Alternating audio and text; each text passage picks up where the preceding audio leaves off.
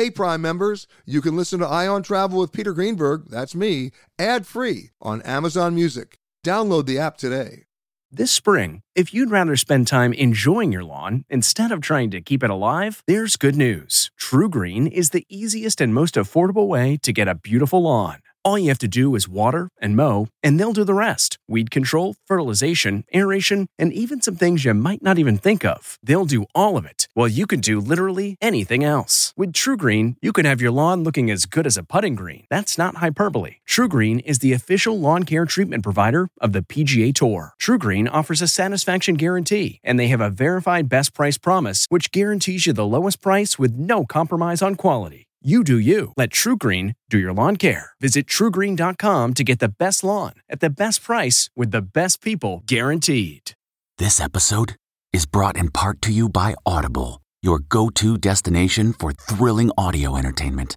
Whether you're looking for a hair raising experience to enjoy while you're on the move or eager to dive into sinister and shocking tales, Audible has an exclusive collection of thrillers from best selling authors that will keep you on the edge of your seat like James Patterson's first audio only thriller, The Coldest Case.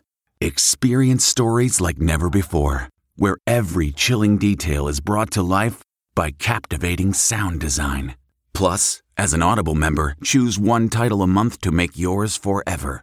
And now, new members can try Audible free for 30 days. Just visit audible.com slash WonderyPod or text WonderyPod to 500 500. That's audible.com slash WonderyPod or text WonderyPod to 500 500. It's 3 o'clock somewhere. Time for a My Mochi ice cream snack. My Mochi ice cream is cool, creamy scoops of premium ice cream wrapped in sweet, pillowy dough. And get this all of My Mochi's fabulous flavors, like strawberry, mango, double chocolate, and cookies and cream, are only around 80 calories per piece. Talk about a guilt free, indulgent experience. Each box of My Mochi ice cream has six perfectly portioned, gluten free mochis that are great for grab and go. So feel good while curbing your afternoon cravings or the midnight munchies. Yeah, you know who you are with the joyfully chill sensation of My Mochi ice cream. Find My Mochi ice cream at Target or visit MyMochi.com to locate a grocery store near you. Say goodbye to performance robbing engine deposits with Shell V Power Nitro Plus Premium Gasoline. Hate to break it to you, but lower grade fuel can leave deposits in your engine that build up over time and leave your engine's performance severely lacking. Thankfully, Shell V Power Nitro Plus removes up to 100% of performance robbing deposits with continuous use in gasoline direct injection engine fuel injectors. Download the Shell app today to find your nearest Shell station and rejuvenate your engine with Shell V Power Nitro Plus Premium Gasoline. Fuel up at Shell.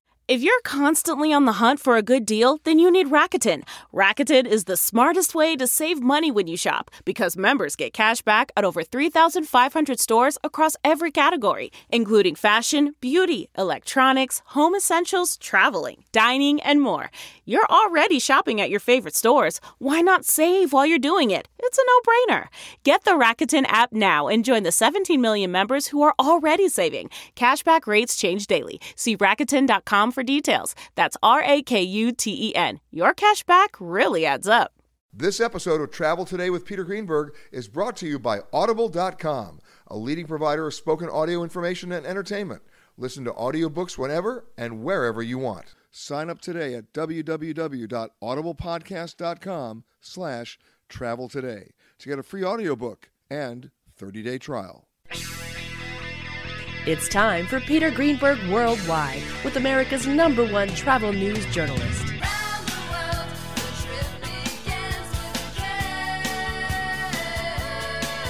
And now, the man who travels over 400,000 miles each year, your travel detective, Peter Greenberg.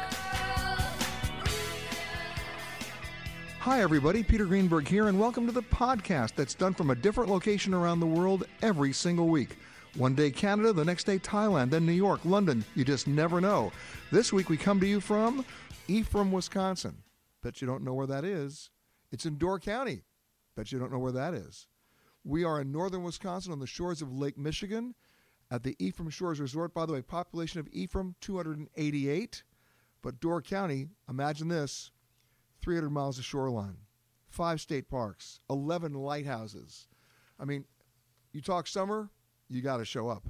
19 county parks, 53 Lake Michigan beaches, and it's one of the great undiscovered gems of America.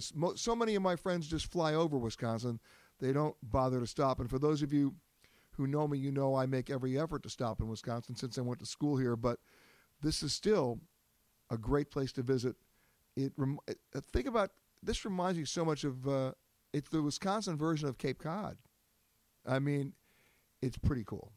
And uh, taking your calls, by the way, at 888 887 3837. That's 888 88 Peter. And if you can't get through on the phones, you know the drill. You email me to peter at petergreenberg.com with your name, phone number, question, or problem. We'll solve it right here on the air. And not only is it a cool place to visit, it's become a very cool place to eat. No, you just don't have to have cheese curds and brats. Uh, they've evolved from that, although you, you know I had cheese curds yesterday. I mean, that's a ritual for me. And great fish. Uh, but the cuisine here has gone world class in very surprising ways. It's no longer just a grilled cheese sandwich or pizza, although you can get a grilled cheese sandwich and a very good one too because you're in Wisconsin. And the way that you get the grilled cheese sandwich is you get grilled smoked Gouda. Yes. Throw a couple of, uh, you know, grilled mushrooms in there or some grilled onions, and you are in. Anyway, enough about the food because we're going to talk about that a little bit later in the show. Uh, the other really cool thing about Wisconsin in the summer is how you get here. You fly to Milwaukee, which, by the way, is a great airport. I like to call it Chicago's secret airport. If you look at the parking lot at Mitchell Field, one third of the plates are Illinois plates. That'll tell you what the folks in Illinois know that Wisconsin is the place to be. They even have the best bookstore I've ever been in, into at an airport in, in, at the at the airport in Milwaukee. It's called Renaissance Books. It's a used and rare bookstore in the airport. And I will not leave Door County or Milwaukee without going to that bookstore because it is so cool. And then, of course, you get in your car and you start heading north, and you're hugging the shores of, of Lake Michigan almost all the way up, Plus, you know, passing places like Egg Harbor and Sturgeon Bay, and just really cool places. And then uh, one of the places you pass is Oshkosh. And I, I timed this trip perfectly. Uh, and for those of you who want to plan your trip next year, follow my advice. Here's what you do you book your hotel up here in Door County and stop in Oshkosh when they have the EAA fly in. It's the largest airport show, airline show, air, airplane show in the world. It's the world's busiest airport tower for a period of five days. We're talking hundreds of planes that fly in of every size and pedigree. And earlier this week, I got a treat. On the way up to Door County, I stopped just for three hours at the air show. I got a chance to fly a 1928 Ford Trimotor. And it reminded me of a story, and I had, I had no idea how cool the story was about to be. See, my grandfather was a star reporter for William Randolph Hearst on the old LA Examiner. And about two months before my mom passed away in 2003, she said to me one day, Oh, there's something I always wanted to give you. And she opens up just a desk drawer in her room, and in there is an accordion fold out map with hardback sides. Um, and it looks like you know an old map, and on the front of it it said TAT. That stands for Transcontinental Air Transport. And I opened it up, and it was something given to my grandfather by TAT to commemorate his being the first passenger on the first transcontinental flight across America. It started from Los Angeles and ended up in Columbus, Ohio, and then you did the rest of the trip by train. It took 48 hours, door to door. Uh, and on one side of this map, it was a map of the railroad tracks because that's what the pilots flew. They followed the tracks. And the, and the plane spotters on the ground would call in to, to report on the progress of the plane. The other side of the map was the certificate presented to my grandfather saying that he'd been a passenger on the plane and signed by the pilot, Charles Lindbergh. So here I am in Oshkosh, and I look at the side of this plane, the Ford Trimotor, and it says TAT. And I said, You're kidding me. They said, No. The very first plane that was flown on the transcontinental flight started from Los Angeles to Columbus, and that was the one my grandfather was flown. The second one was the one I was looking at in Oshkosh, and it's operational. And it flew the route from Columbus back to LA, and they gave me a ride on the plane. I mean, how cool is that? And by the way, anybody can take rides on these planes.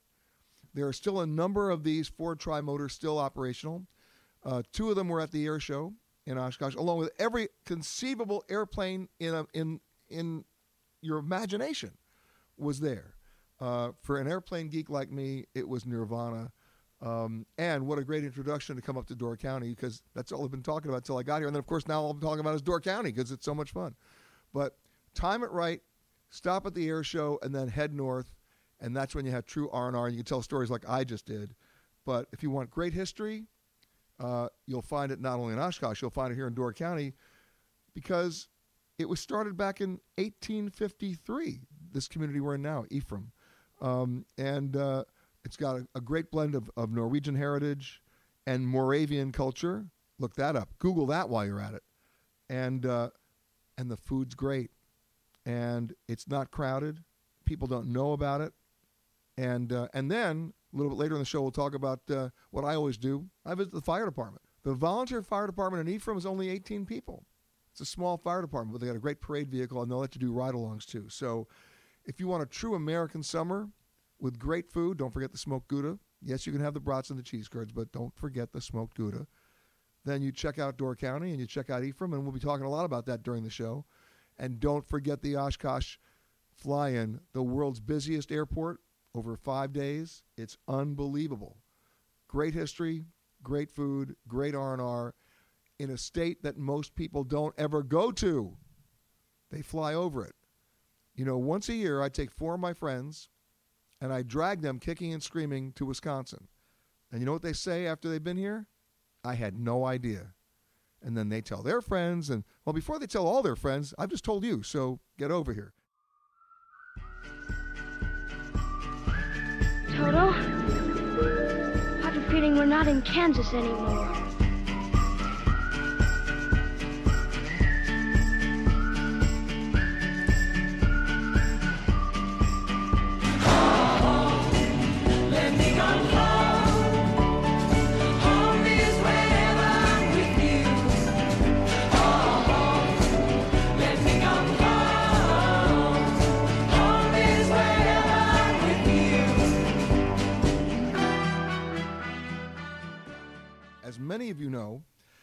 Uh, since the age of 18, I've been a volunteer fireman, and proudly so.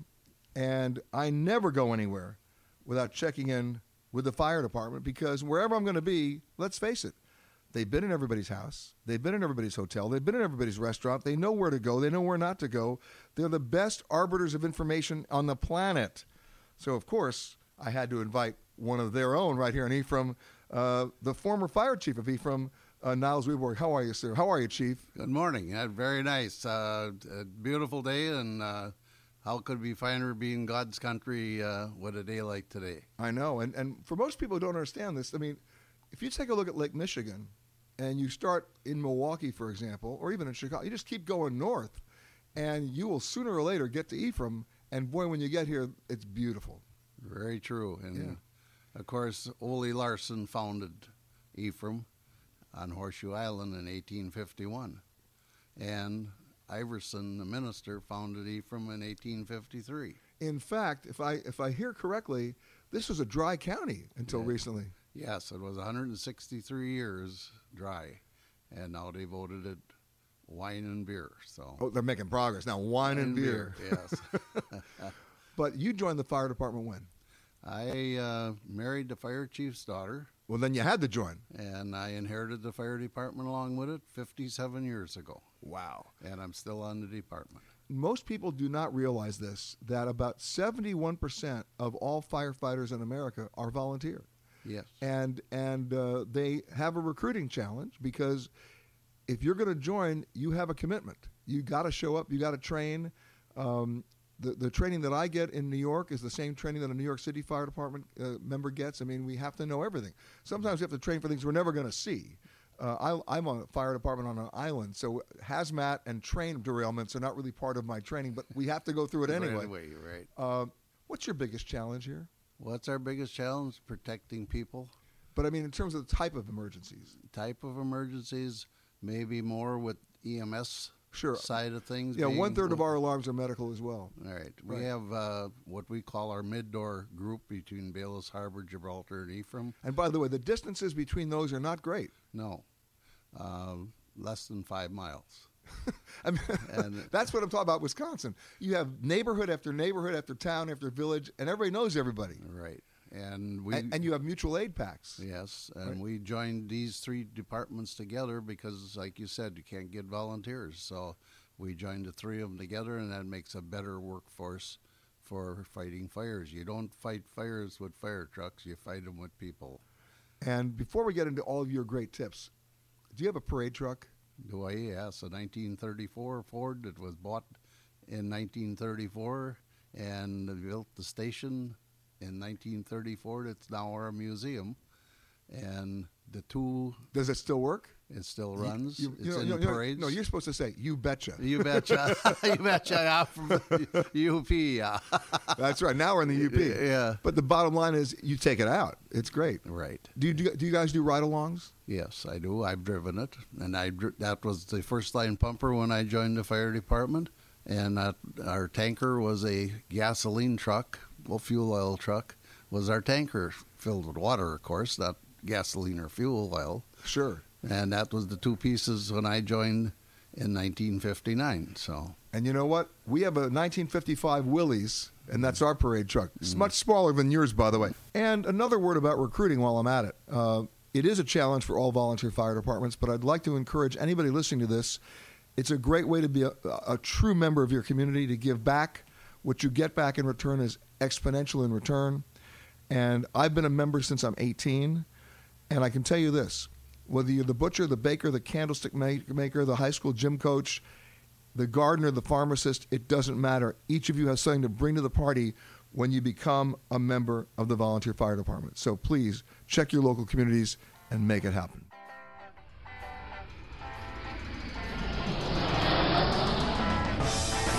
You are continuing on to another Southwest destination, please make sure that you check the monitors inside the terminal for your proper gate and flight information.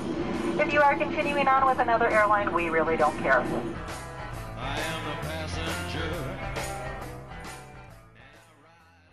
Talking with uh, Fire Chief Niles Weborg from the Ephraim Fire Department. Okay, now we got to get down to the important stuff. You know, when I first came to Wisconsin, th- I'm dating myself, but 1967, the definition of sauteed was just deep fried. Everything was deep fried. You had pizza, and you had pizza, you had brats, and, and then you got introduced to cheese curds. Okay, that was it, right? Mm-hmm. The food choices up here are great now. I mean, right? definitely. I mean, look, you still go get your brats. I know that. Come on, I know that. You're still drinking beer. You were drinking beer even when there's a dry county. You know that. Was there was there beer on tap at the fire department? Yes or no? there was at one time. There was at one time. Okay, that's a nice political answer. Okay, but I had dinner last night at a place called Chives. Mm-hmm. Unbelievable food, really great. And then yesterday we I stumbled into one in Egg Harbor called the Bistro. These guys are, I mean, great menu. Probably the best tuna melt I've ever had. You know, they did, of course, I had to have the cheese curds. Mm-hmm. Yeah, All right, Chief. But where do you go to hang out? Where's Where's your favorite place that may not be in a brochure right here in Ephraim or in Door County for that matter? Well, just down the street is the post office, and they have the one of the best fish boils in Door County. All right, now you open the door. Yes. Nobody knows what you're talking about. Well, that's our Queen of the Sea uh, coming out of Lake Michigan, called the Lake Michigan Whitefish.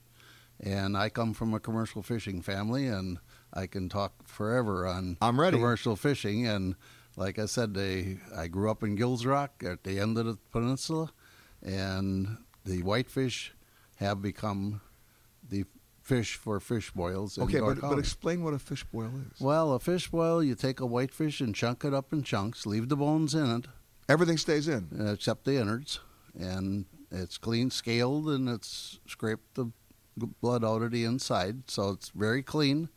And then it's boiled, and uh, you boil potatoes first for 12 minutes. Then you put onions in with the potatoes, and then you put the fish in, and they boil for 12 minutes. So the potatoes boil for 24, the onions for 12, and the fish for 12. This almost sounds like a German dish. Well, it's a Norwegian dish.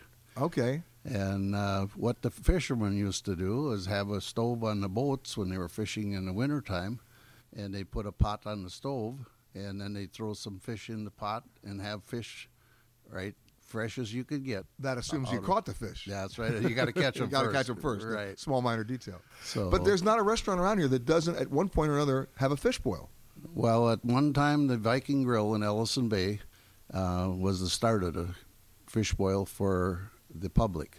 My dad and my grandfather used to have a fish boil for their help on Friday. And uh, at that time, they boiled it all in one pot, dumped it out on uh, some fish boxes with some wax paper on it, and then just dig in and pick out what you wanted to eat. And then people would stop by and say, "Well, what's it, what's this all about?" Well, then you start explaining it to them. So my dad said, "Well, why don't you, Lawrence Wickman, who owned the Viking Grill, said, why did you start a fish boil, Lawrence?" At one time, he served 950 people to a fish boil in Ellison Bay. That's a lot of whitefish. That's a lot of whitefish, right? Right out of the lake, right behind me. Right behind you. Uh, okay, so that's where you go for the fish. Yep. Where do you go for brats? Where do we go for brats? Um, as it's very accessible today, in all the stores have got brats. Yeah, but And what restaurant do you like to hang out at? What a well, like I said, you can have brats in uh, Husby's in Sister Bay, or you can have brats in any place you- in Door County's got brats on the menu. That's uh, Who's got the best brats? who's got the best brats? Well, Johnsonville, don't you know Johnsonville? I do now. Come on. uh, they're produced down in a little town of uh, outside of Sheboygan. So, but a lot of your brat areas are in the German settlements where they had brats that they come over from the old country. Now, we said this earlier in, the, in, in our segment, but it's true. Even if you're an Ephraim, you're not far away from anywhere else. I mean, and up and down the whole lake, you can go anywhere, right? Right. And the water is swimmable in the summer. Yes, it was very nice. My son was in last night at ten o'clock, and he said it's like soup. However, in February, not the case. No, so lot, very solid. Now, are you an ice fisherman? Yeah, I was. Yes. Really? When our perch disappeared, I quit ice fishing, but I could fill a five-gallon pail with twenty-seven perch, and uh, That's why they disappeared. You took them all. No, I didn't take them all. We had a fish come in the lake called alewife, and they ate the spawn Ah. of the perch. Are they trying to restock it now? Well, they're trying. I don't know that they restock perch, but they're restocking with, with walleyes and, and salmon and trout. So, but uh, perch, I don't know that they've stocked anything with perch. But you have photographs showing that you had 27 of them, didn't you? Yes, and I got some mounted on my wall in the house. I'm shocked. Riding along in my automobile, my baby beside me at the wheel, cruising and playing the radio, with no particular place to go.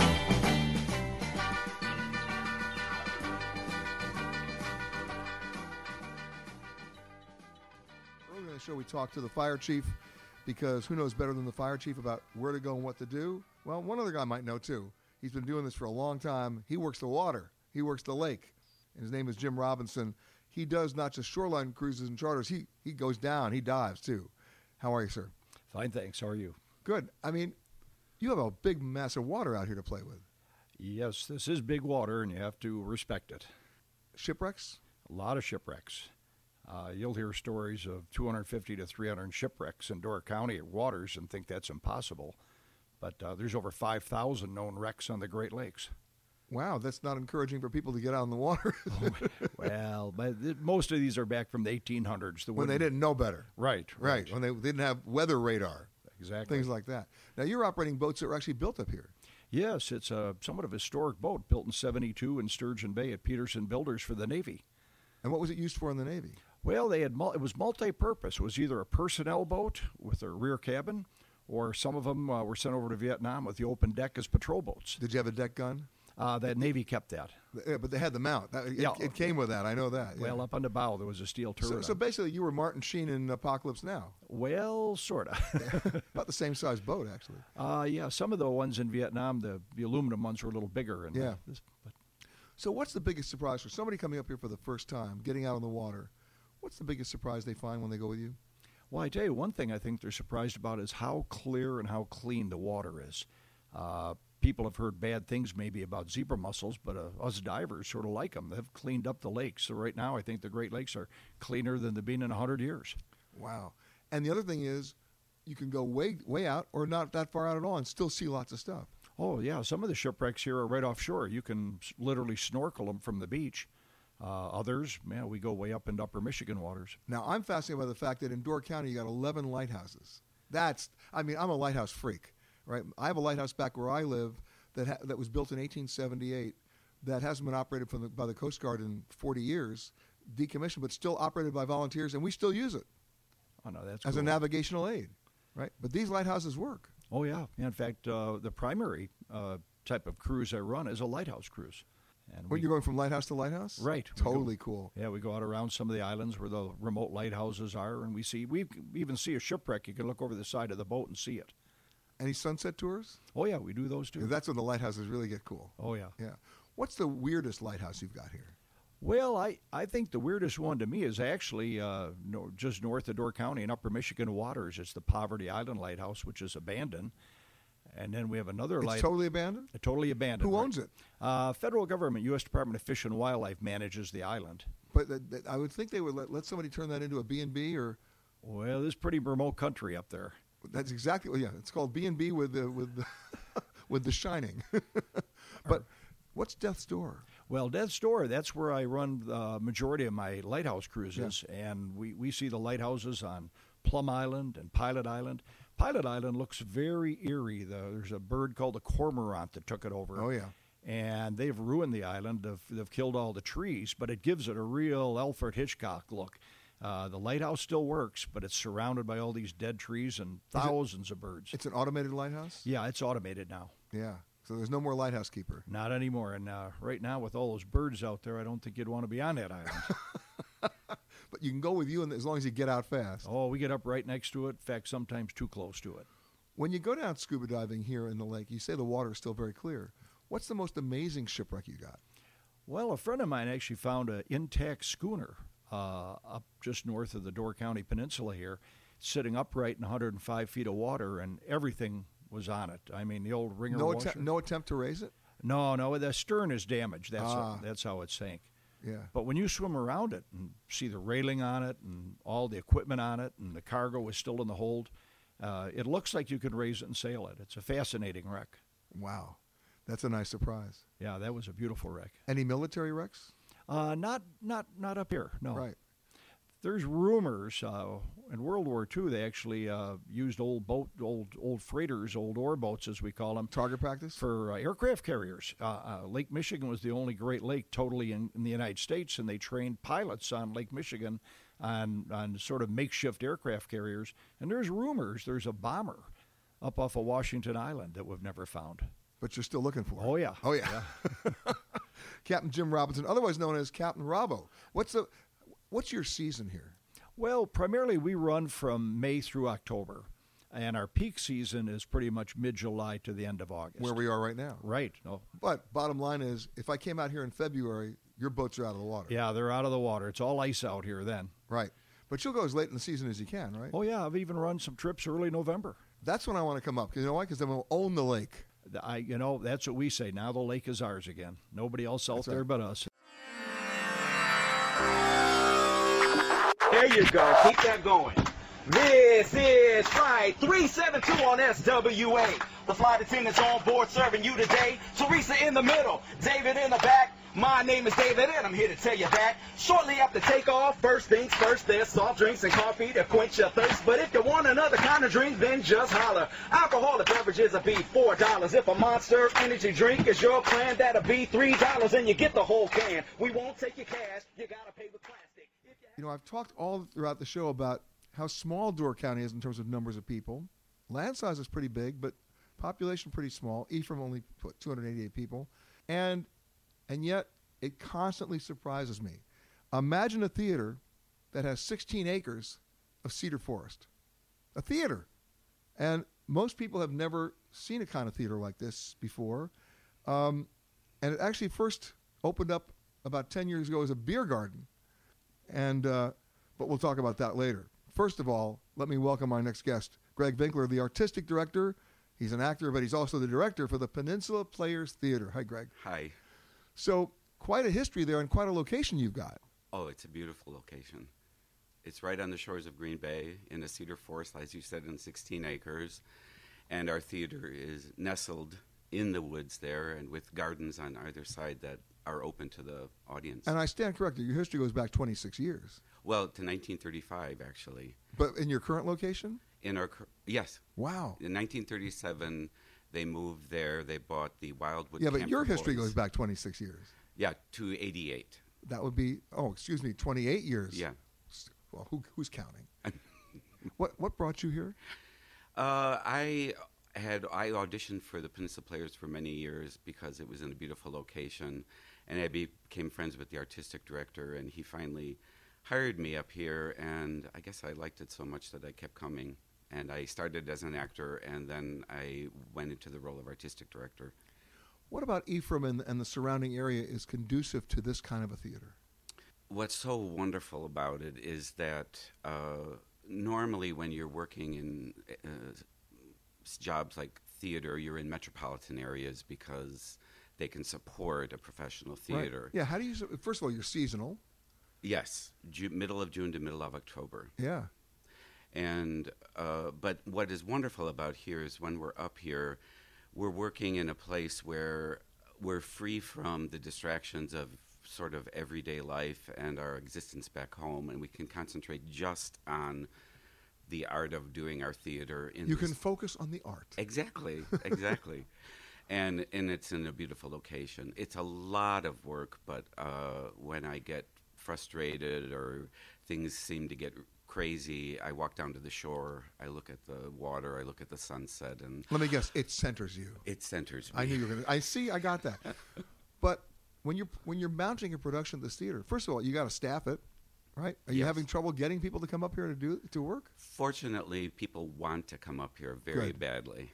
So we uh, we have I have a lot of people to choose from. And they get to try out their material here too.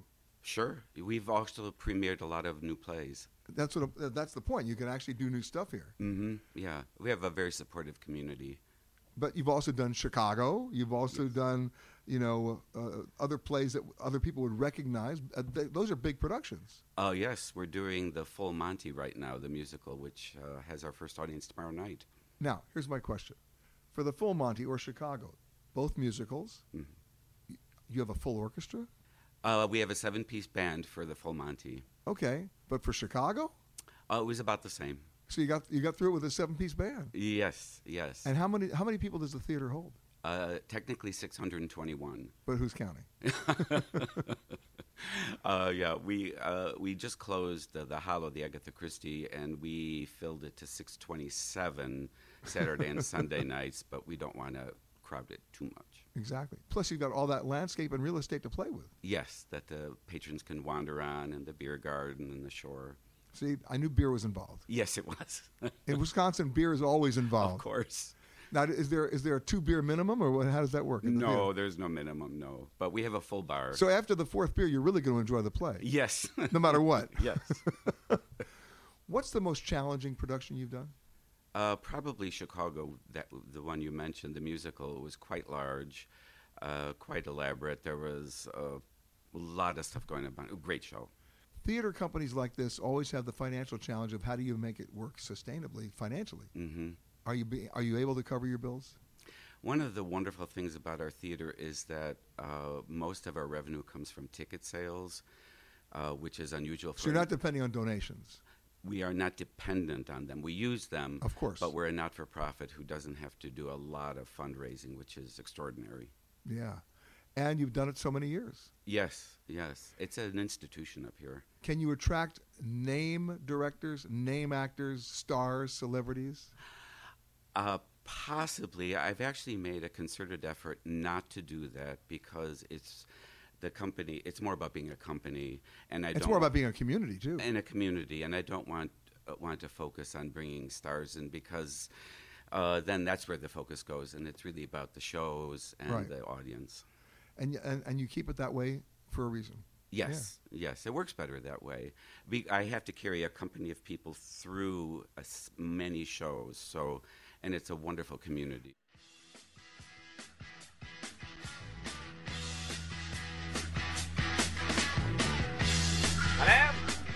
This is your captain speaking.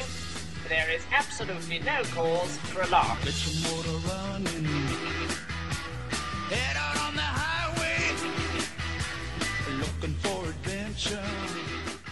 And whatever comes our way. We always like to localize the volunteerism opportunities, and Door County is no exception. The Ridges Sanctuary is the oldest private nature reserve in Wisconsin. They permanently protect over 1,600 acres. Their mission, of course, is to research, educate, and preserve all the natural wonders here of, of, the, of Door County. And their sanctuary could not do it if they didn't have volunteers. Now, they have about 200 volunteers right now, but they'll take you as well because you can even be a hike assistant. You ready for this? My favorite title a lighthouse keeper. I'll take that job. Uh, you can help with trail construction and maintenance, uh, upkeep of the buildings and boardwalks. But here's the best part about it you get to do it with somebody who actually lives here. You're given a tour by the locals. You immerse yourself in the culture. You'll probably have better food than I'll ever have. And what kind of an experience do you have, especially since all the positions that I just mentioned to you require no prior knowledge or experience? So, therefore, I qualify. It's unbelievable. If you want more information, just go right to our website, petergreenberg.com, or ridgessanctuary.org, and they'll help you out. So when you come up here to Door County, at least give them a half a day. You'll probably give them more, and you'll find out everything you wanted to see in a completely different and wonderful way.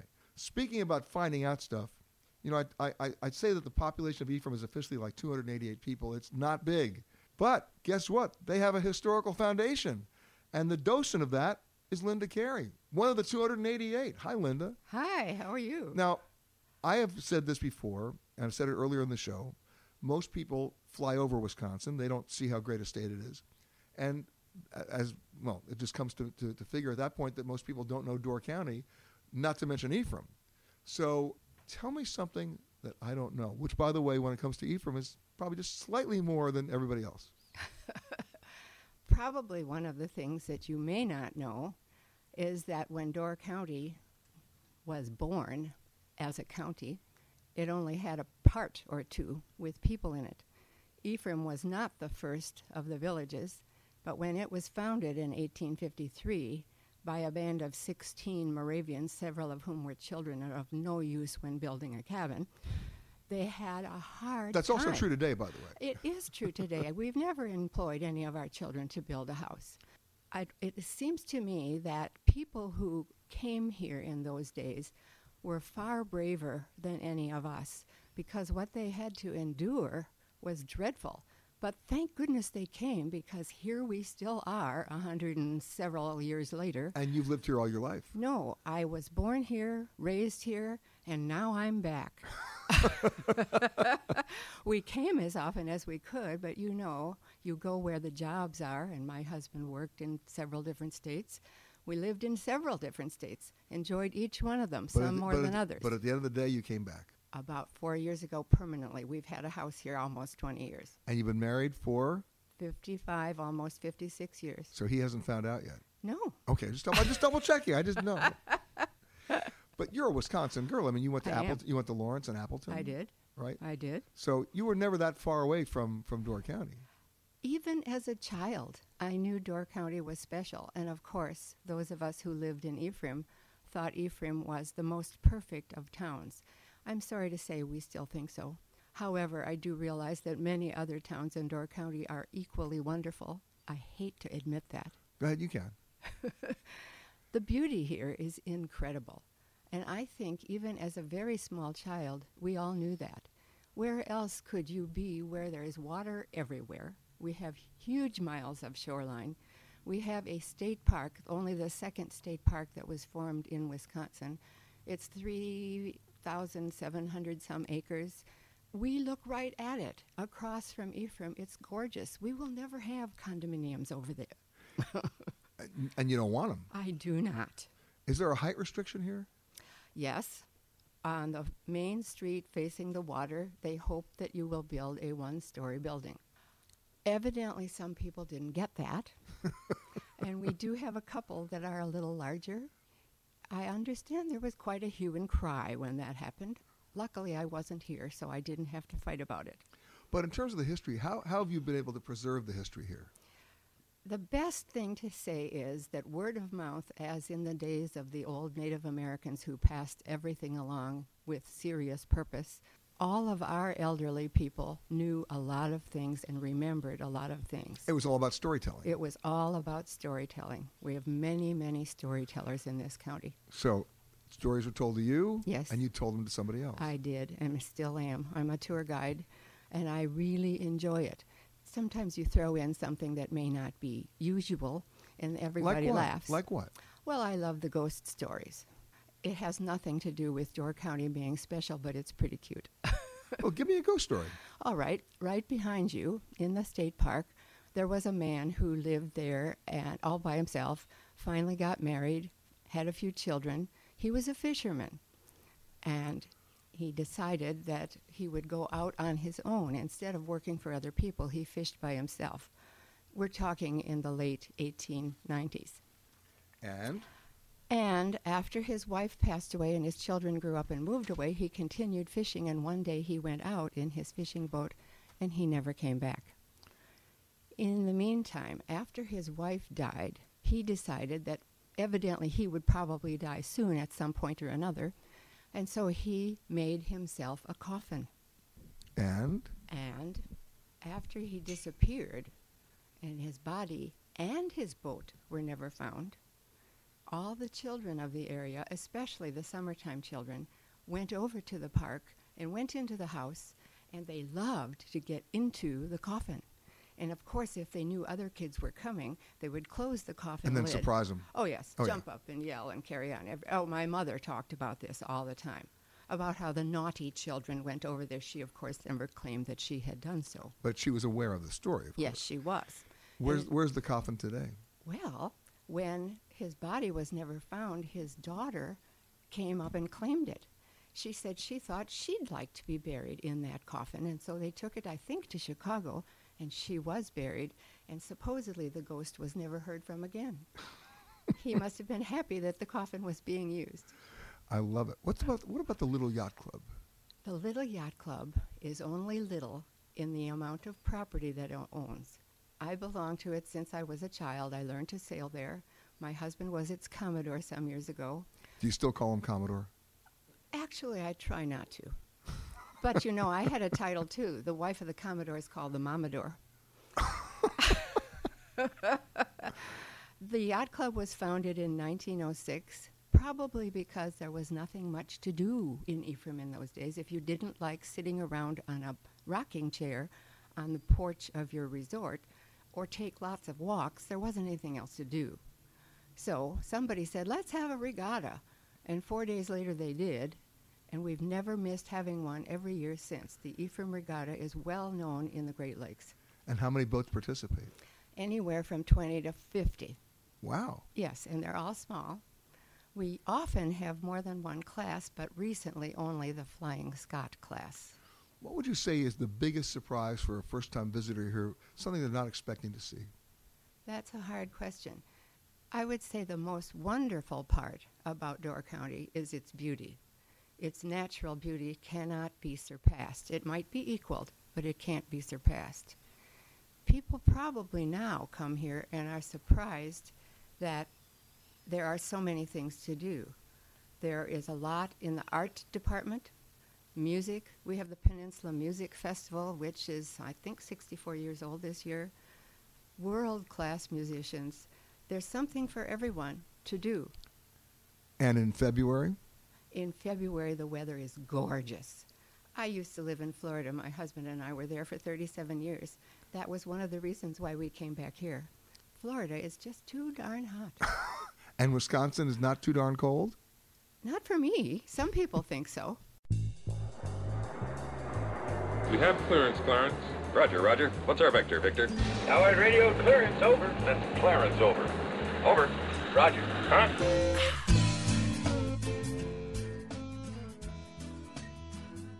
And speaking of Linda Carey, the docent of the Ephraim Historical Foundation. Uh, Ephraim, by the way, population 288, more or less. Yes, Right? that's so right. I've, so I've got one of the 288 here. um, when you go out, I mean, I, and I've, I've said this before, uh, having been in Wisconsin since I'm 17, right? I went to school in Madison.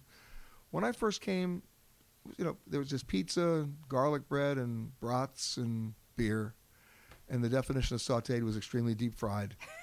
uh, now you've got some great restaurants. We do. We have some fabulous restaurants. We're very, very lucky. Having lived in cities, I don't feel put upon at all to just eat in Door County. Right, but where do you go? Where's your favorite place that's not in the brochure, not in the guidebooks, but it's a place you like to hang out? Let's say for breakfast. For breakfast, I like to go practically next door to the old post office.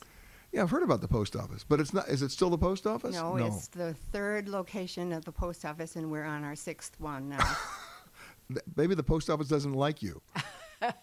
it was a post office long before I was But, here. but here's the cool thing: for a population of 288, you still have one. I know, and we're How'd that happen? We don't post office is canceling all around the world. You and know, they've right? tried to cancel us a few times. Yeah. We keep fighting back, and we hope we'll be successful. Do they still do mail delivery here? We never do mail delivery here. You have to go to the post office to pick your mail up. And you want to say that's why you still have one? Maybe that's it. Yep. Maybe that's so it. you have a post office box. I do. And how long have you had that box number?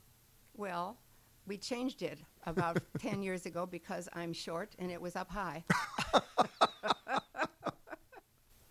Wow, that's a good reason to change it. I thought so. Okay, so the post office is now a restaurant. The post office is a restaurant and part of a very lovely motel resort also.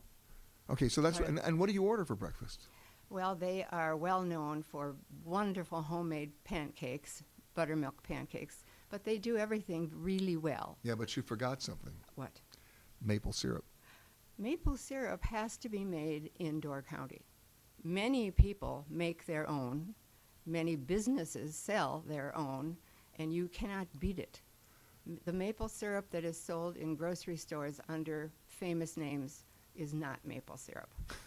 It's corn syrup with a little maple flavoring. Ah, thank you for that uh, education there. And and people, listen, I came up here. I bought some yesterday, so I know, right? Mm-hmm. I also bought honey. Good for you. We have lots of people making honey up here. And then, of course- Actually, the bees make the honey. You may have known that. Yeah, thank you for sharing. Okay, and cherries. Oh my goodness, cherries are so big here. There is. I, I uh, driving up yesterday, I, I couldn't go maybe 500 yards without seeing another sign saying "Pick your own, pick Yeah, your own, pick yeah. your right." And that's big fun if you don't mind being sticky. I prefer to go to the cherry co-op during the season and buy it. Let somebody else do the work. That's right. And Okay. they'll pit it for you too. Now these are the, these aren't the sweet cherries, are they? These are the, these are the tart cherries, yes, they're called Montmorency cherries. which means you're wonderful. which means you're you're making pies. You're making many, many pies. Many. How's your cherry pie? I am not a real big fan of cherry pie. I know how After what you just said about cherries? But I love cherry jam. That's what I make. Ah, so you make your own cherry jam. I do. That's why you're still married, right? Maybe so. I hadn't thought of that. Okay. Now, lunch and dinner, where do you go? We love to go to the waterfront in Sister Bay. We love the shoreline. Now, how far is Sister Bay from here? Oh, about four miles. It's amazing. Yes, It- you, you, you could bike it. I could. Yeah. I wouldn't. No, but you could. I don't approve of exercise. Really? Really, the turning the pages of the book is the most exercise I want. And making cherry jam. That's true. Okay. I mean, you had to do some kind of work. That's right. Okay, and what are you eating for lunch there? In Sister Bay? In Sister Bay, probably something that's rather simple because we prefer to go out for dinner. ah. Okay, dinner's the big meal, so where are you going? Dinner is wonderful, and that's at, that's at the waterfront, and that's at the shoreline. That's at Alexander's and Fish Creek. If you want to go for lunch, but you can also go for dinner, you could go to the Coyote Roadhouse. You asked about something that many people might not know about, and that might be one of them. and what do you get there? Really, a huge variety. You would think it was only burgers, but they make many things. They have bigger things at dinner, many lunch type things. And the signature dish at dinner for you is? And anywhere at all, I pick whitefish. We have the best whitefish in the world. A fish boil. I do not love fish boils. She doesn't like exercising. She doesn't like fish boils, but she'll eat the whitefish. I will. I will. And what, grilled? No, I prefer it broiled. Ah. Breaded? Maybe not. I'll be your server tonight. My mother was a fabulous cook, so I really like mostly the things that she prepared in the way she prepared them. Hello and welcome to Alaska Flight 438. We'd like to tell you now about some important safety features of this aircraft. The most important safety feature we have aboard this plane is the flight attendants. Please look at one now.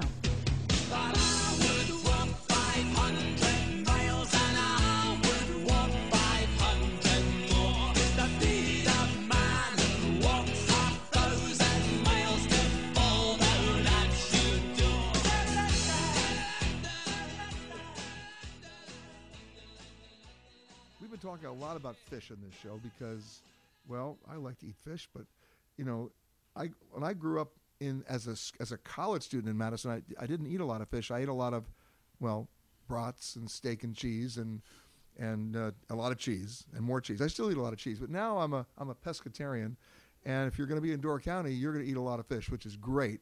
And joining me now is a guy who knows a lot about fish. He owns his name is Charles Henrikson, but he owns Henrikson Fisheries. I mean, Door County is fish. Yes, it is. That's a tremendous answer, Charles. Can you elaborate? Well, with all the water we have here around Door County, uh, sport fishing and commercial fishing's always been an important part of uh, what's happening here. And there's there's a huge demand.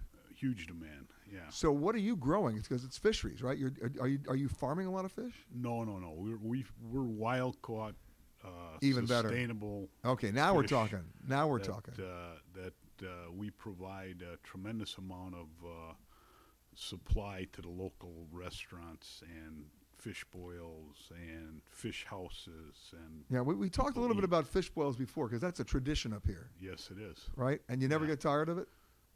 Uh, I don't eat it every day, but but but but, but you know, it's a it's a great way to uh, enjoy fish. It's it's a wonderful meal, and uh, it, uh, it it's prevalent all over Door County here with uh, people boiling whitefish. So you're catching whitefish. We're catching whitefish. Yep. How are you catching them?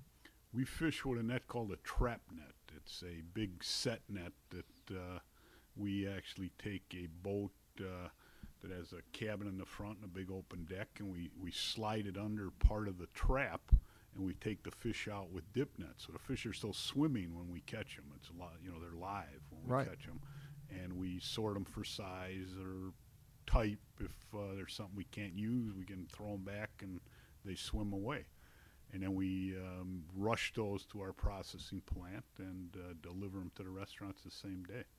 I mean, when you get to the processing, plant, I mean, you obviously clean them. Oh, sure. Do you vacuum pack them too?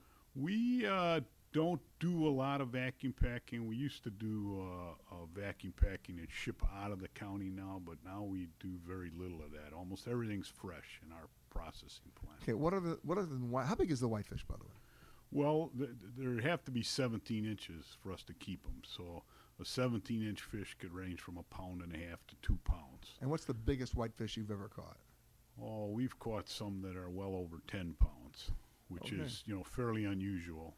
Uh, and, and usually not this time of year. Sometimes in the fall run when the older fish school up to come onto the spawning grounds, we might see some bigger fish like now you're not fishing during the winter. we have. There's times we have. Yeah, we fish that open boat longer than most. You know, we last year I think we finished up the sixth of January, and uh, uh, there's been years we've started by the end of February. But uh, it's really ap- April through October, and then we do a little bit in December. Now you say there are only two kinds of fish people: the people who look at the water and the people who go in the water.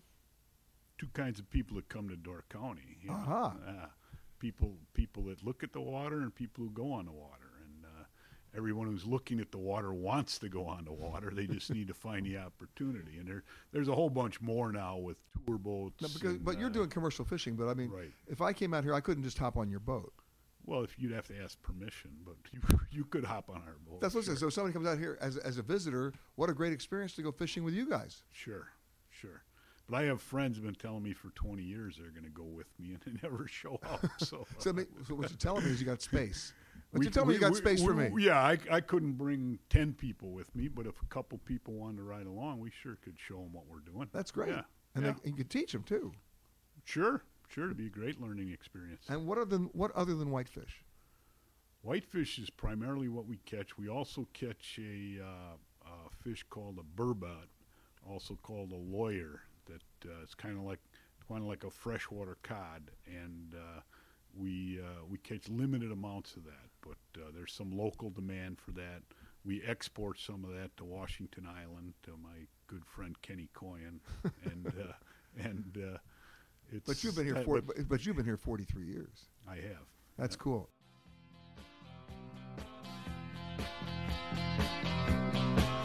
You've been listening to Peter Greenberg Worldwide. Catch us each week as we broadcast from a new location somewhere around the world.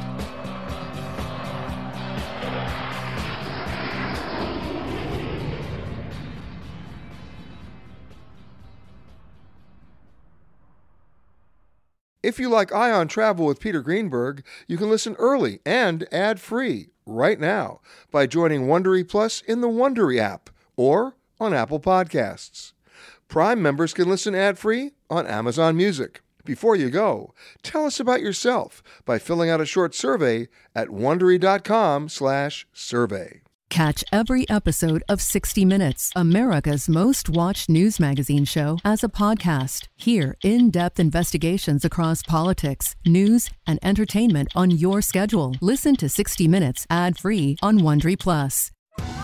Are you ready for an all new season of Survivor? You better be because Survivor 46 is here and it's 90 minutes of twists and turns you don't want to miss. Better yet, after each episode, there's a brand new episode of On Fire, the only official Survivor podcast. Each week, we go behind the scenes of the episode's biggest moments, taking you into the how and the why things happened. And this season, we're very lucky to be joined by an expert, the winner of Survivor 45, Dee Valladares. What is up? I'm thrilled to be joining this team and to be giving you my take on how and the why players made the moves they did, what it takes to outwit, outplay, and outlast, and to ask Jeff some questions because even after 26 days out there, there is still a lot for me to uncover. Bring it, D. Listen to On Fire, the official Survivor podcast, wherever you get your podcast.